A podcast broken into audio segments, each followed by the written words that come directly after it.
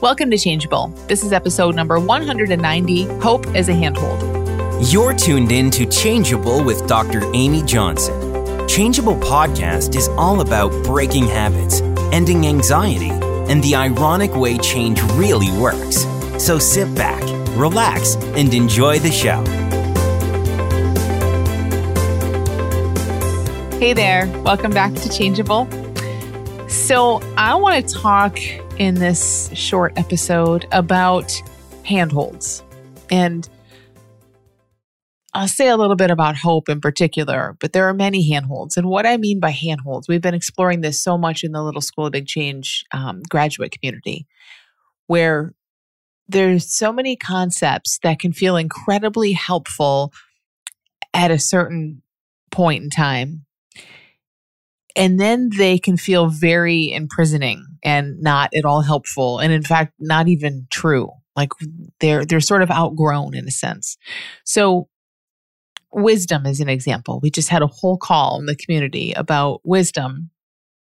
And, you know, wisdom is just a concept, just an idea that there is, I don't know how you define it, but it's like there's some source of something that's helpful and wise, and we can trust it, and it's always there.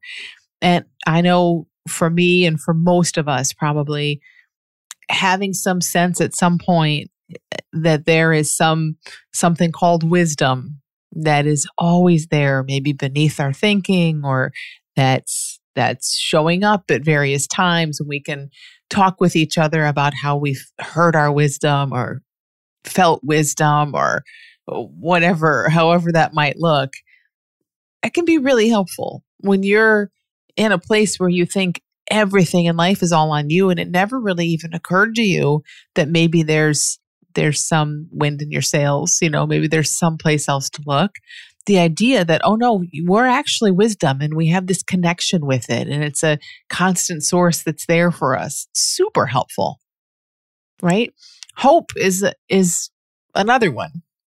It's just the same. So if you're feeling completely hopeless about something, I don't know how I'll get out of this. I don't know how this will ever change or ever look different. You're just completely hopeless around some other set of thoughts and ideas. The thought that, oh no, maybe there's hope. Maybe there is hope after all.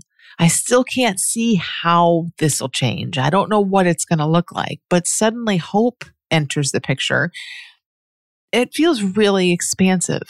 You go from feeling very close to very open, which to me is always sort of this sign of like, okay, that's our nature. Our nature is this infinite expansiveness.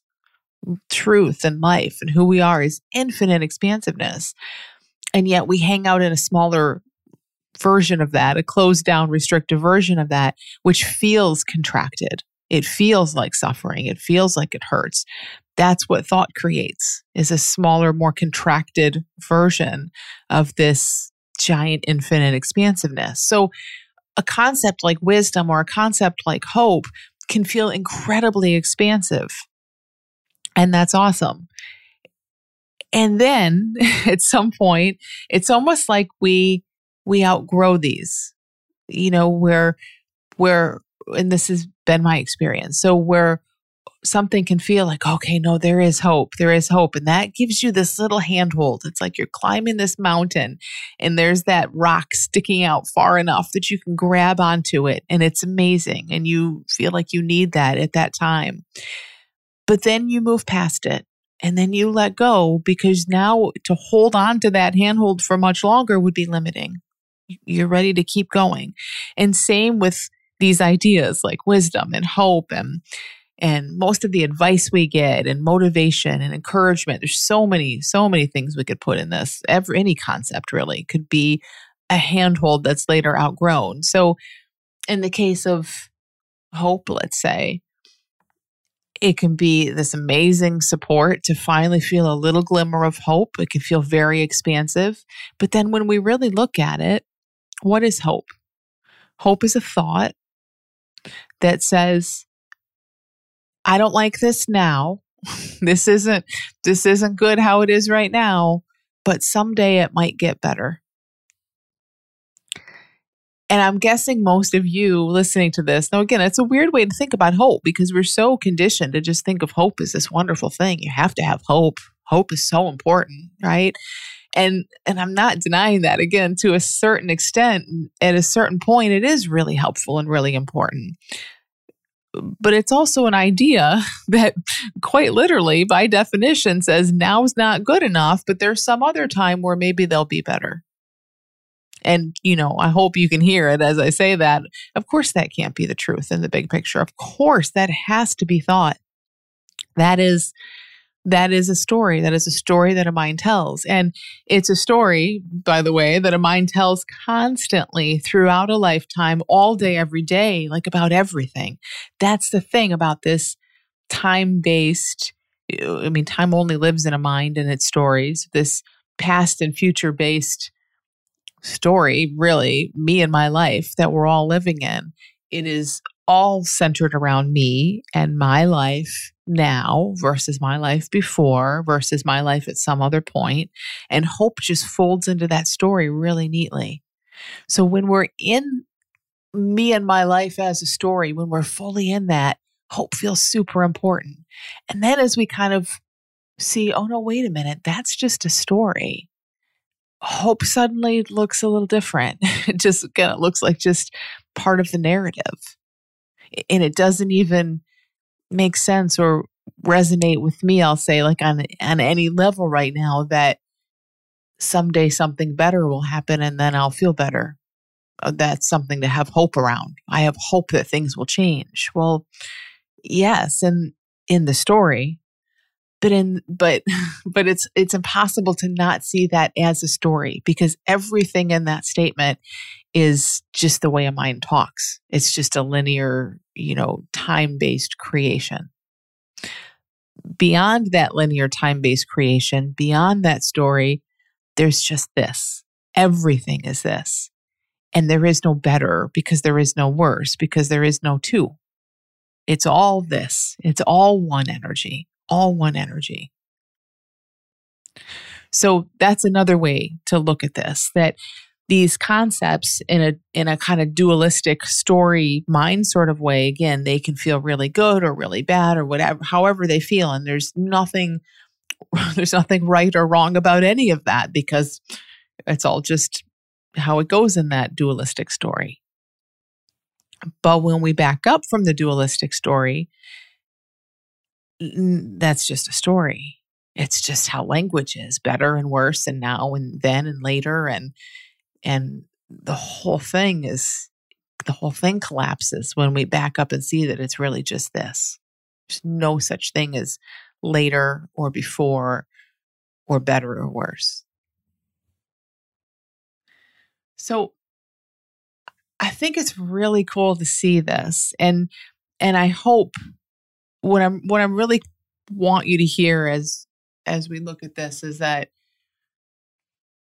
there's nothing wrong with anything, you know. So I don't want you to hear this as taking handholds away because I've needed and used. I don't know if I've needed them, but I've used and had handholds forever. We all have, right? There's nothing wrong with that, and it's not an either or. As you know, I talk about all the time. It's always an and.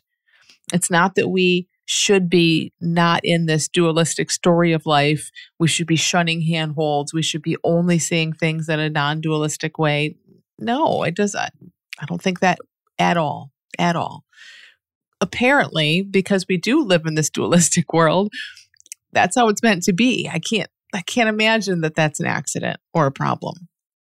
It's just, for me at this point, and again, even what I'm saying now might be very outdated at some other point. I'm sure it will, but it feels really expansive to just see that it's both, to see that within the story, we're always looking for concepts and ideas and things that kind of bolster us and help this separate me feel better within the story. And that's what wisdom is. And that's what hope is. And that's what so many of these other ideas and concepts are. And at the very same time, they're all ideas and concepts that apply to a separate me within a story. So one of the things that made me really think about this is I I've been running a workshop for people around health anxiety, people who have a lot of anxiety specifically around health concerns, their health, other people's health. And there were 3 people in this workshop, it's a very small group. And they were awesome. And I love this group so much. And they were learning from each other and seeing so much. And we were going to have 4 sessions and then take a break, similar to other workshops I've done like this that are now recorded courses. Do 4 sessions, take a month break or so, and then come back and do a follow-up. So we did our 3 sessions, our first 3 sessions, and in between our third and fourth session, one of our 3 participants had a heart attack. Now, remember, she's in a health anxiety workshop, so she was constantly anxious for years and years about having a heart attack. Was a huge thing. Her father had a heart attack at age 60. She's, I think, like 62. So since her father had this heart attack at 60, almost died, had a quadruple bypass. He lived to be 80-something, maybe 90.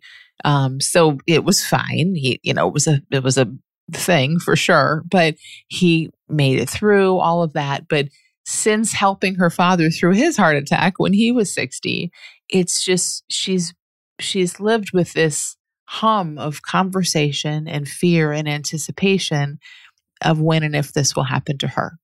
And then there's many other things as well, because you know how it goes. When a mind starts humming, it'll talk about all sorts of things. It doesn't the heart attack might be its favorite story to tell, but it'll find adjacent stories, right? So there's been stuff about all kinds of other health issues over the years kind of woven into this, all kinds of stuff around COVID and what if the heart attack happens now and I would have to be in the hospital all alone because of COVID restrictions and things like that. So this wonderful woman who I love so much, and we all love her in this workshop. We all love each other. There's such a great group. Has her heart attack. And she insisted on coming to our fourth session. So she has her heart attack on the weekend. We meet on Wednesdays. We met for our third Wednesday. We had our fourth Wednesday scheduled. She has her heart attack on a Saturday and is emailing me from the hospital bed on Sunday and Monday, telling me what happened, but saying, we have to meet. I'm fine. I'm ready to do it. Unless I get interrupted by needing some kind of, medical test or whatever, I'm there. It's important to me. Please, let's meet this coming Wednesday. So we met this coming Wednesday, which was now a few weeks ago. And oh my God, I mean, the course will be out at some point, but it was just incredible what she had seen through this experience. Again, this is a person for decades of anxiety. I've seen her on Zoom for years now. I've never seen her look as light and free and unburdened as I had on that fourth call that we had 3 days after her heart attack. She so deeply saw, wow, that, meaning the last 30 years or whatever, that was me living in a super thick, real feeling story of things that were not real. And I was so in that story that life was pretty miserable a lot of the time. And now that story has stopped. The story was all about all of these things that were going to happen and how horrible they were going to be. Well, they happened. She had the heart attack. She has been completely alone in the hospital besides a really amazing staff that she raves about all the time and a pastor that comes to visit her regularly. She's talked to her family on FaceTime and things like that, but this is happening during COVID. Her surgery, she needed a triple bypass, which she has now had, and everything was successful and she's recovering nicely as we speak. But her surgery was pushed for a couple weeks because of other emergencies and, again, things related to COVID and other things. These were the things that she spent 30 years, not the COVID stuff, that was more recent, but all of this was 30 years of living in this as if it were happening. And she said to us, and then it happened, and not a single thing that happened was anything like what I sat around imagining for the last 30 years. None of it. She said, I knew I was having a heart attack. I called my husband. We got the emergency. I was sitting there peaceful and calm while we waited for the ambulance to come. She had so much anxiety in the past about riding in an ambulance with the lights on. That was like a huge thing. It was wonderful. She's like, I was in the back of the ambulance. This paramedic was holding my hand, talking to me the whole way through. And I realized how amazing it is that we have these vehicles that are able to turn their lights on and cut through traffic and get me to where I need to be fast. She's like, it was beautiful. It was an amazing experience. She's gone to the hospital. She's gotten the care that she needs. None of it turned out anything like what all of that thinking for 30 years told her it was going to be like. And when things actually happened, which is how our mind works, when things actually happened, like when she knew she was having a heart attack and all of these moments since, there's something to actually do. There's responding to real events in life. And to hear her talk about it, she's like, it's just peaceful. It's just what's happening. There's a just extreme amount of presence. I'm just here making the decisions and doing what needs to be done. And there's no chatter about it. It's when things aren't happening, which is 99.9% of all of our lives, when things are not happening, but our mind is imagining them and making up stories, that we suffer.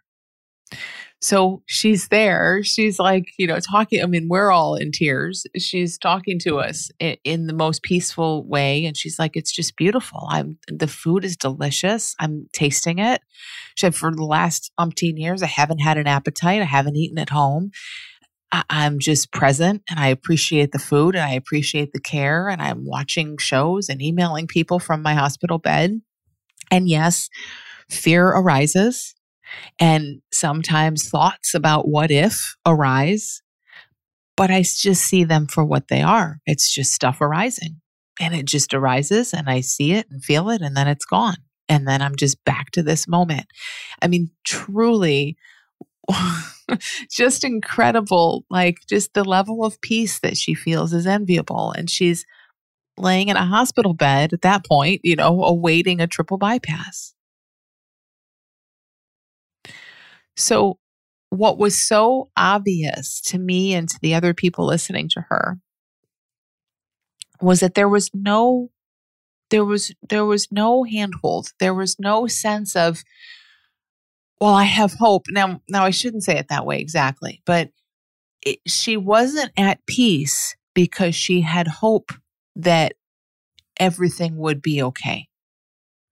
She was at peace, deep, deep peace in everything exactly as it was, which is completely different from hope.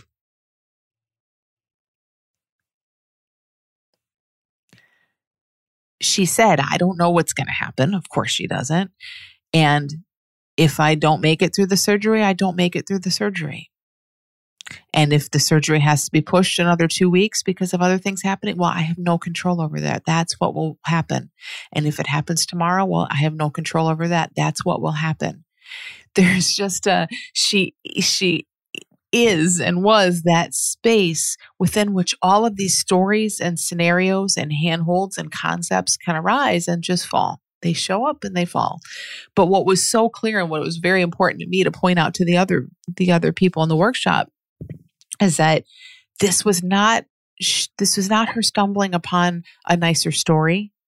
This was not her being in like, oh, well, I'm sure it happened for a reason, and now it's out of the way, and I don't have to worry about it anymore, and I have hope that it'll all be fine. No, not at all. That is not peace. That's a handhold. It's a nicer feeling story. It was not about hope. I'm just imagining the best possible outcome and I'm seeing myself in my mind, walking out of here, skipping out of here, full of health. No. She's like, I don't know. Why would I make up what might happen? I don't know what might happen. I have no idea what's going to happen. The peace is beyond all of that. So it just, I'm not explaining it nearly, not even close to the experience you would have of listening to her talk about this, but it just was so clear. Again, given all of this conversation we've had elsewhere about handholds and these ideas that we're just talking about two completely different things. There's nothing wrong with hope. If her mind had not fallen quiet from all of these stories and she was still in all these giant waves of what if scenarios and just full on anxiety that felt absolutely real, then yeah, maybe a hopeful story, a hopeful scenario that she could replay and hold on to, that would feel better than a horrible scenario. No question. But can you see how it's a completely different thing than what I'm talking about, than what she's actually experiencing? I mean, it's night and day, completely, totally different. There was just no need or no reason or no room for hope in this, in now. Because hope is a story of what might be someday. And she's feeling so peaceful because she's just here now. She's not in what might be someday.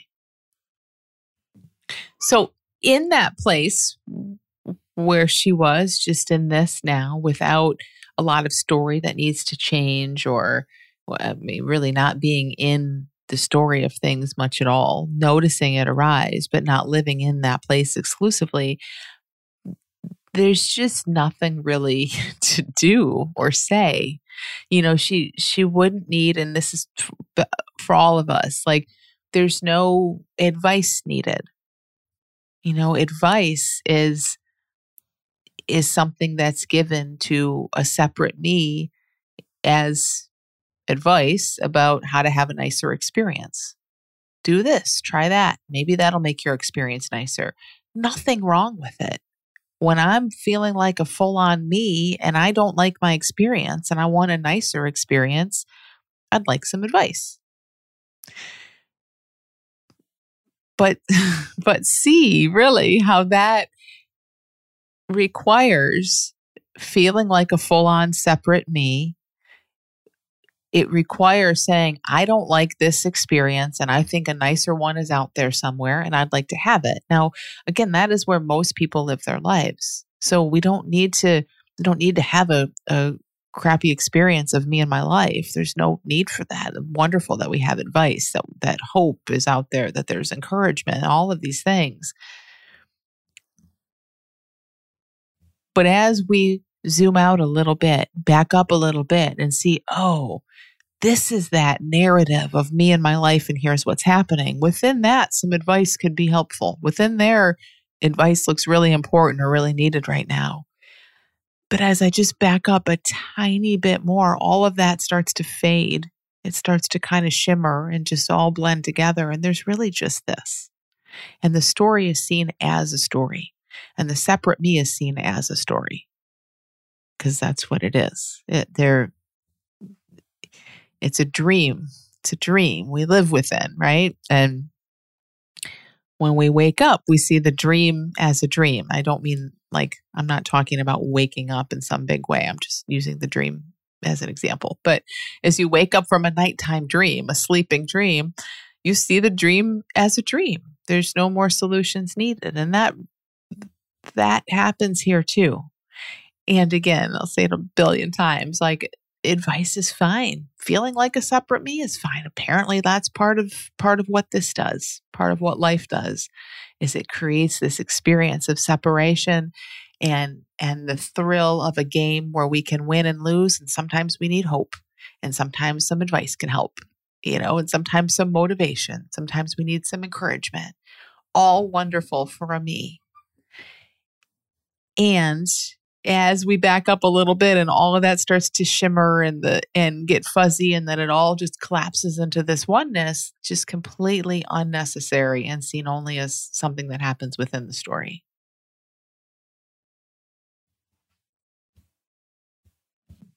So I hope that this conversation feels expansive. It's okay if it doesn't. It doesn't have to. It definitely isn't feeling that way for everyone listening. That's totally fine. But if it feels expansive, you know, to just have that sense of, oh, there's a this where all of these things look necessary and needed. And then there's a backing up where all of it is seen as completely irrelevant and just, you know, a handhold along the way in the story of me and my life. That's awesome if it feels that way, you know, if it, and that's all we're looking toward here. It's always both. There is nothing in the least little bit wrong with the story. The story is also just this. Everything is just this. It's just appearing as a story of separation. It's appearing as a story of a hopeless person who could use a little hope. Wonderful, beautiful, amazing. It's all good. It truly is all good. But I hope that if you're listening and you've been like me in a place where you're kind of scratching your head and saying, wait a minute, how in the heck were these concepts so helpful to me at some point? And now they just feel like I don't want to hold on to them. That's what I want to encourage in you. You don't need, they were never meant to be there forever. Nothing is. So if the idea of wisdom being this thing you can call upon and listen to was super helpful, me too. And if now that's starting to look like, yeah, I don't know if wisdom is this thing and there's a calling upon it that happens, isn't it all wisdom? Isn't everything wisdom? Isn't everything just one thing? Isn't it all life or energy or whatever we want to call it? And it sure seems pretty wise. Well, that's okay too. It's natural and normal that we feel like we're using these handholds for a period of time and then we see through them. You know, if hope feels like it has gotten you through things in life and has just been such a gift, amazing, me too. And if now or at any point, hope begins to look a little bit like, oh, wait a minute, why am I pinning everything on some imaginary time that doesn't exist and assuming there's something better waiting out there? I don't know about that. Well, that's beautiful too. And if it doesn't look that way right now, that's beautiful too. Use your hope. Enjoy your hope. There's not a thing in the world wrong with it. It's such a gift to feel hope and such a gift to outgrow it if that's what happens. And same with motivation and encouragement and advice and all kinds of other things in this vein that we could put in this category. You know, I always wondered in the three principles conversation, there are three principles. And I remember hearing a couple years into that conversation, someone saying didn't make a big deal of it at all. Just kind of like a little offhand comment. Well, there's really just one principle. And I was like, huh? Then why do they call it three? And why do they have three different names? But that was so expansive for me to see. Oh, and that just resonated. Of course, there's not a magic number of anything out there. You know, of course, there's not three principles. Of course, it's one thing.